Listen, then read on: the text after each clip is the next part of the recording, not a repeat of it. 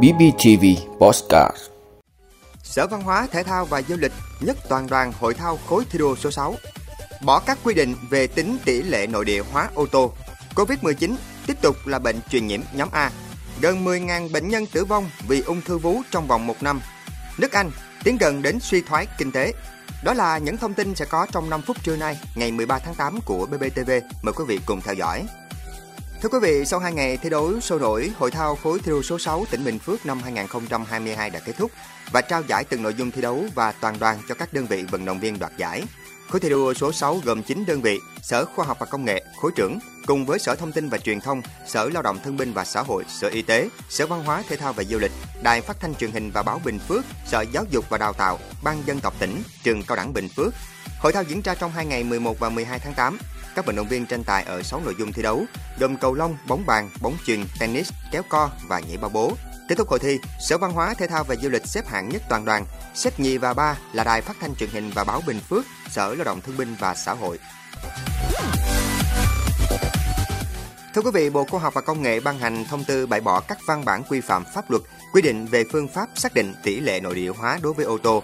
Theo đó, cơ quan này bãi bỏ quyết định số 28 năm 2004, quyết định số 05 năm 2005 và thông tư 05 năm 2022 về phương pháp xác định tỷ lệ nội địa hóa đối với ô tô.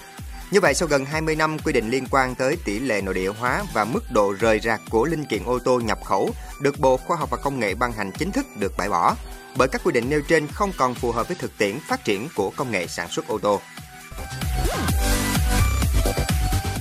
Thưa quý vị, Bộ Y tế đề xuất tiếp tục coi COVID-19 là bệnh truyền nhiễm nhóm A, từng bước giảm các biện pháp phòng chống dịch nhưng sẽ áp dụng linh hoạt phù hợp với một số biện pháp đối với bệnh truyền nhiễm nhóm B. Theo Bộ Y tế, để đưa COVID-19 từ bệnh truyền nhiễm nhóm A sang bệnh truyền nhiễm nhóm B phải căn cứ vào diễn biến của dịch. Khi chuyển sang bệnh truyền nhiễm nhóm B, người bệnh COVID-19 không được nhà nước chi trả toàn bộ chi phí điều trị, mà người dân phải trả tiền hoặc hưởng bảo hiểm y tế như khám chữa bệnh thông thường.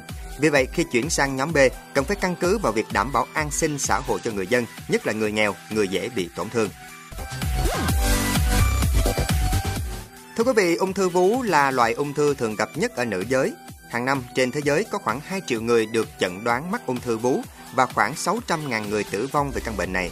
Phó giáo sư tiến sĩ Đào Xuân Cơ, giám đốc bệnh viện Bạch Mai cho biết, theo thống kê của Globocan năm 2020, Việt Nam có gần 183.000 số ca mắc mới ung thư, trong đó ung thư vú là gần 22.000 người, chiếm tỷ lệ 11,8%. Cũng trong năm 2020, Việt Nam ghi nhận gần 10.000 trường hợp tử vong về căn bệnh này. Phó giáo sư tiến sĩ Phạm Cẩm Phương, Giám đốc Trung tâm Y học hạt nhân và ung bướu Bệnh viện Bạch Mai chia sẻ, hiện nay ngoài các phương pháp tầm soát chẩn đoán ung thư vú thông thường bao gồm siêu âm và chụp X-quang tuyến vú, Trung tâm đã và đang ứng dụng các kỹ thuật tiên tiến khác trong sàng lọc chẩn đoán như xét nghiệm gen VRCA12 siêu âm đàn hồi mô tuyến vú, chụp X-quang tuyến vú 3D, chụp cộng hưởng từ tuyến vú, sinh thiết u vú có hỗ trợ hút chân không. Bên cạnh đó còn có các phương pháp can thiệp hỗ trợ trong điều trị như đặt định vị kim dây, đặt marker định vị u vú dưới hướng dẫn của siêu âm X-quang.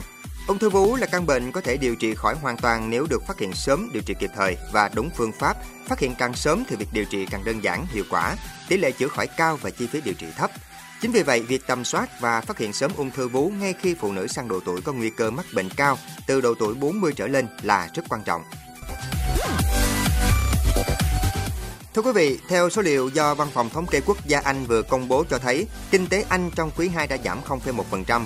Ngân hàng Trung ương Anh dự báo kinh tế nước này có nguy cơ rơi vào suy thoái kéo dài một năm từ cuối năm nay, khi mà người dân Anh tiếp tục phải hứng chịu cuộc khủng hoảng chi phí sinh hoạt cùng với lạm phát ở mức cao nhất trong nhiều thập kỷ qua.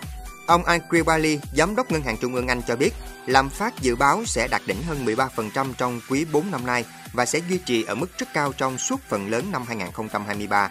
Hiện nay, sự gia tăng giá năng lượng đã làm trầm trọng thêm sự sụt giảm thu nhập và do đó dẫn đến một sự suy giảm đáng kể trong triển vọng kinh tế ở Anh và cả ở phần còn lại của châu Âu. Tăng trưởng GDP ở Anh đã chậm lại và nền kinh tế được dự báo sẽ đi vào suy thoái vào cuối năm nay. Người dân ở Vương quốc Anh đang tìm cách vượt qua giai đoạn khó khăn do lạm phát tăng cao khi giá cả mọi mặt hàng từ lương thực cho đến năng lượng đều tăng mạnh. Theo nhà nghiên cứu thị trường Nielsen IQ, cứ 10 người Anh được khảo sát thì 9 người cho biết ngày càng phải cân nhắc chi tiêu cho thực phẩm. Siêu thị Asda hồi tháng 6 cho biết khoảng 20% số khách hàng đang cắt giảm chi tiêu và lựa chọn các mặt hàng mang thương hiệu riêng của siêu thị thay vì các sản phẩm có thương hiệu khác nếu có thể tiết kiệm tiền.